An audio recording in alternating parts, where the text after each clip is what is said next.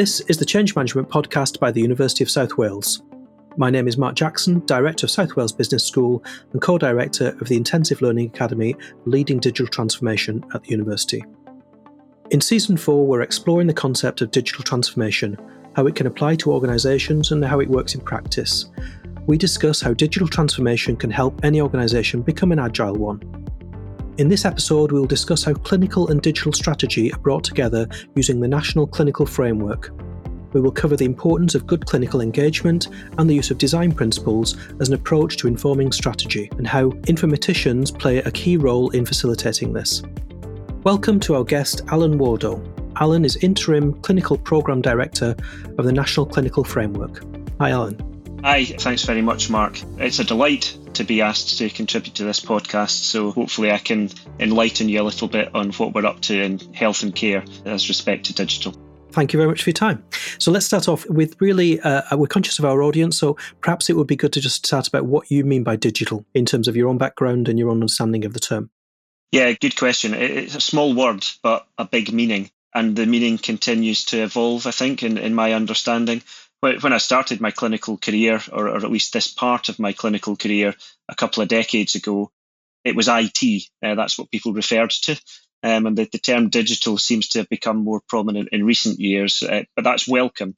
Because I, think for me, I did have an IT interest at the beginning of my career because I was a bit gadgety and, you know, I, I wanted to have gadgets that helped me in my work and helped me understand what was happening to patients but as I acquired experience, I realized that it wasn't IT, it was about digital technology.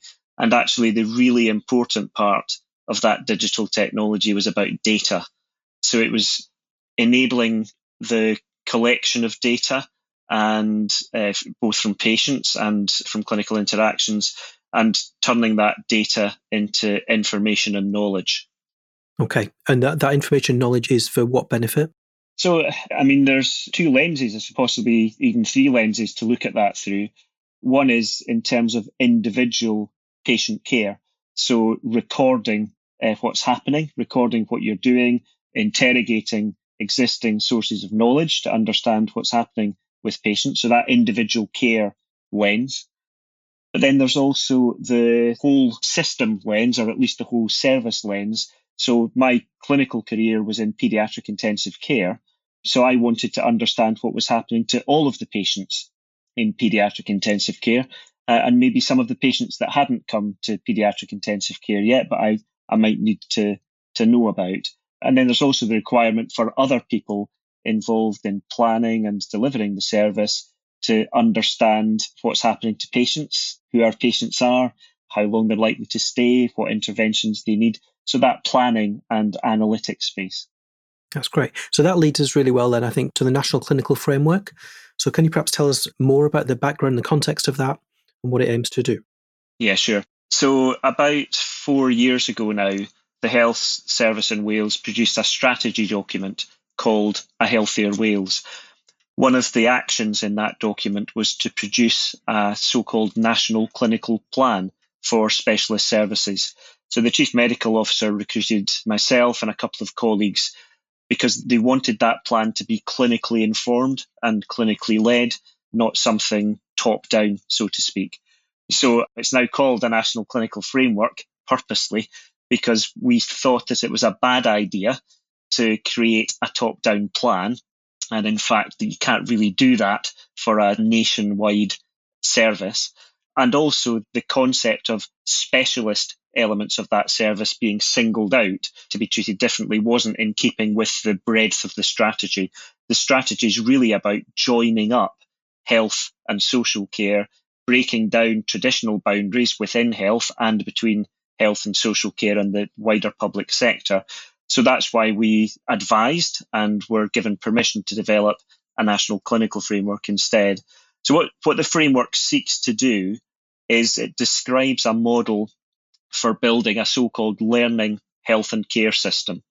So, this is about translating or recording what we do in clinical practice as data, so practice to data.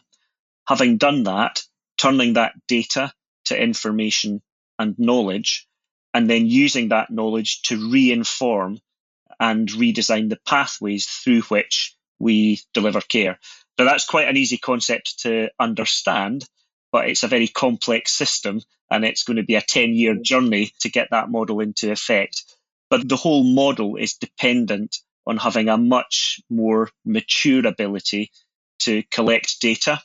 And that requires digital technology to do a more mature way of storing and sharing that data, making it available for reuse through application program interfaces and that, that sort of open architecture environment, and having a conceptual single national data resource for health and social care and drawing on information in other public sector databases. It really moves us into a population health sphere. And of course, Wales is a relatively small country, so actually it's doable. The, the scale for a country of three, three and a half million people makes this doable with the technology we have at the moment. It's just a requirement of having the, the political will, both with a big P and a small p, to make that happen. I think the important thing to understand, I suppose, is that what we've tried to do is to marry up digital strategy and clinical strategy as the same thing. They're completely intertwined. You can't separate one from the other. And digital is often described as an, an enabler for improved health and care. It's more than just that, it's actually fundamental. We can't build this learning health and care system model without having good digital technology. That's fantastic. So, so what are the key success factors in getting us to that point where we're starting to see progress? You use the phrase key success factors. Some of the important factors are, aren't necessarily success, they're things that have failed in the past. And it's the learning that we take from that, uh, I think, have been some of the important factors that have got us to where we are at the moment. So there's two or three things that I'd just like to mention in that respect. The National Programme for IT was a very ambitious, big, expensive national programme in England in the NHS um, over a decade ago now, which sought to digitise the whole health service in England. Some aspects of it worked, most aspects of it didn't. And there was a report published in 2016, uh, the, the Wachter report, looking at what lessons could be learned from the failure in that programme. And that was very important. That kind of set the agenda for what we've tried to take forward in Wales over the, the last five or six years. So important lessons were the need for clinical engagement. So you can't just introduce digital technology, you've got to engage the clinical staff with that technology. The concept that implementing some digital solution is just the start of the process. So, in the words of the report, go live is the beginning, not the end. So, you know, when you've got your go live date, you're only then just starting your journey. And then there's a concept which we've embraced in Wales and um, has been embraced across the UK um, as well, is the, the one of adaptive change. So when you introduce new digital technology solutions into healthcare, staff aren't just digitizing existing processes, existing ways of doing things and existing workflows. They're actually encouraged to use the new technology to redesign the way that they're providing services, to think about it in a different way and not be hamstrung by you know the, the necessities of a paper-based world. So, so that was a really important report. Although that was about England, the lessons were absolutely relevant to Wales. And we've had our own significant issues in Wales. There were a couple of very critical and important, uh, I mean, critical as in they were criticisms of the slow pace at which digital technology had been introduced into health and care in Wales. Uh, the Wales Audit Office reports and the Public Accounts Committee's reports of 2018. Similar themes emerged from those reports, and they spawned very useful architecture review, so meaning the digital architecture for health and care in Wales, and how projects and programs were going to be implemented. So it's a move away from big monolithic systems into a more agile environment where what becomes important is thinking about the data, uh, but making that data available through APIs in a more open architecture, you can develop the so called application layer of these solutions much more quickly in a much more agile way, meaning agile in the, the digital technology sense. And that should accelerate our ability to harness and develop digital technology. And in the final uh, report, so a wee bit out of sequence, but it was always in the background, the Westminster Government uh, Government Digital Services uh, (GDS) in the the late noughties, early part of the 2010s, they really led the way on that agile approach and that open architecture type approach, and they showed how agile working, embracing user centered design and user experience at the beginning and doing small iterative things rather than big monolithic so-called waterfall type program implementations was the way to do things. So I, I, think those three things together really helped consolidate some shared learning, and they've been key in bringing together a community of so-called clinical informaticians in Wales. So these are people that have studied and understand these documents, and courses like the ILA exist to educate people um, in this manner. And we're able to help bridge the gap between the technical knowledge, the people with the technical knowledge in the health and care system, and the people with the managerial and clinical knowledge, and help foster a much more productive conversation. Yeah, that's fantastic. Thank you. I'm conscious lots of the things you cited there were pre COVID. Yes. So, in terms of our engagement with digital in the last couple of years? Have you seen as the, have things accelerated or have things changed or been adapted in the last couple of years?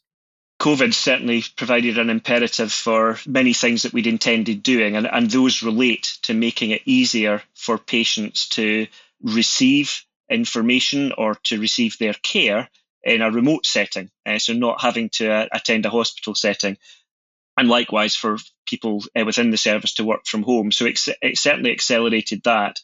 I think we benefited from some of those lessons that I've just talked about. So, if I use an example um, that I, I was involved in, lucky enough to be involved in, and that was the implementation of video consultation across Wales.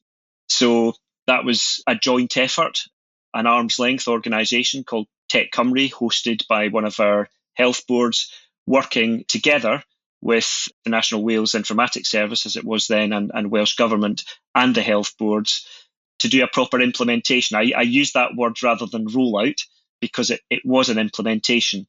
We had an understanding of what video consultations might offer because pre COVID it had been piloted by TEC Cymru in a particular area and they'd done some research about its use in Scotland and Australia. So we were able, we saw COVID coming we didn't have much notice, but we had a few weeks where we thought there's something happening here. So a few of us got together and prepared the ground, so to speak. So we primed health boards to say, here are some of the technical requirements that we might have for a video consultation uh, solution, and here are some of those adaptive change things that we might need to think about in advance. So we were able to prepare the ground and then the way that the, the implementation was handled used that agile methodology from government digital services that I referred to. And so we were able to, to work in a, a much more productive way, I think, with across health boards and in partnership with government. And we were able to deliver the functionality far more quickly and effectively than I think any of us imagined would have been possible. Um, you know, so by the end of 2020, virtual consultation was uh, being extremely widely used in many settings that we didn't expect it, it would be used. And this is uh, going to have ongoing benefits, particularly for patients in rural areas. It's got environmental benefits. And an important part of the, the implementation program was to continue to evaluate how it was being effective, where it was being effective, and were there areas where we didn't expect it to work and it was, where there other areas where we thought it would be a huge success and it wasn't, and trying to learn from that. And can you give examples of that? One that immediately comes to mind for me was dentistry. I didn't imagine for any length of time at all that there would be any interest from the dental community in uh, virtual consultation. And in fact, there was huge uh, interest from the, the dental community.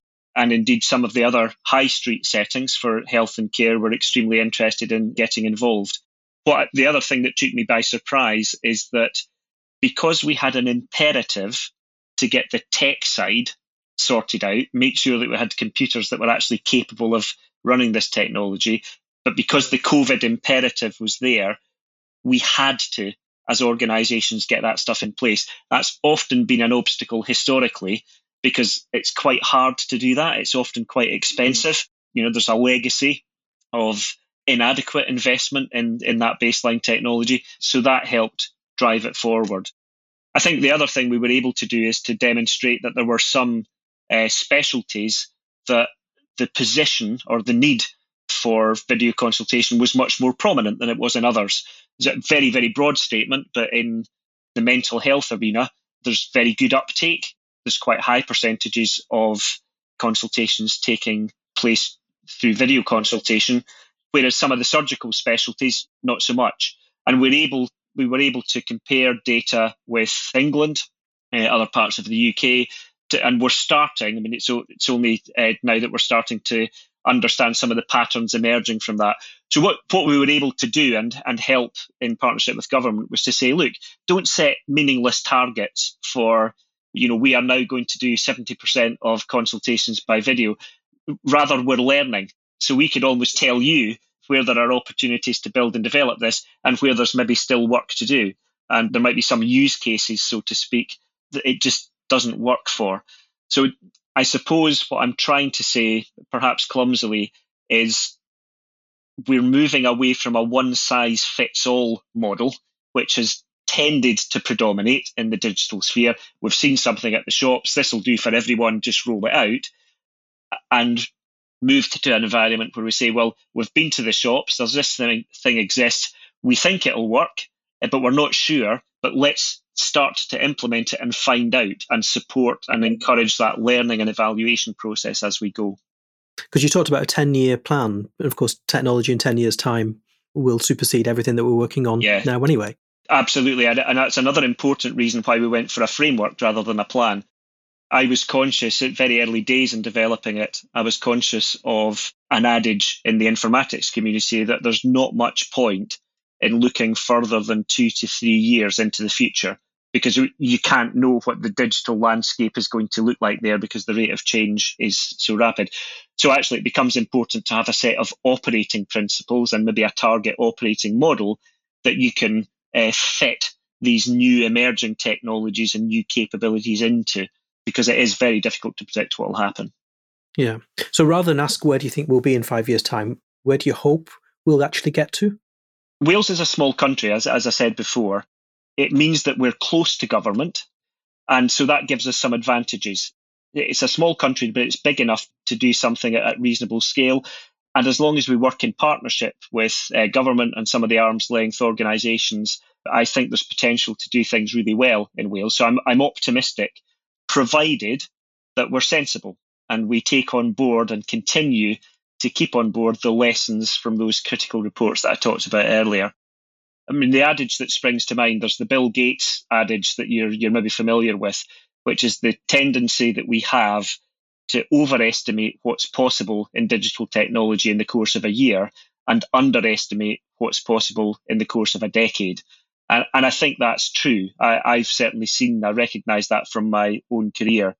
I think in, say, the next five years, if, and it's a big if, if we've invested and if we use that investment to develop the national data resource in Wales for health and care and use an open architecture approach and avoid the temptation to be too much top down.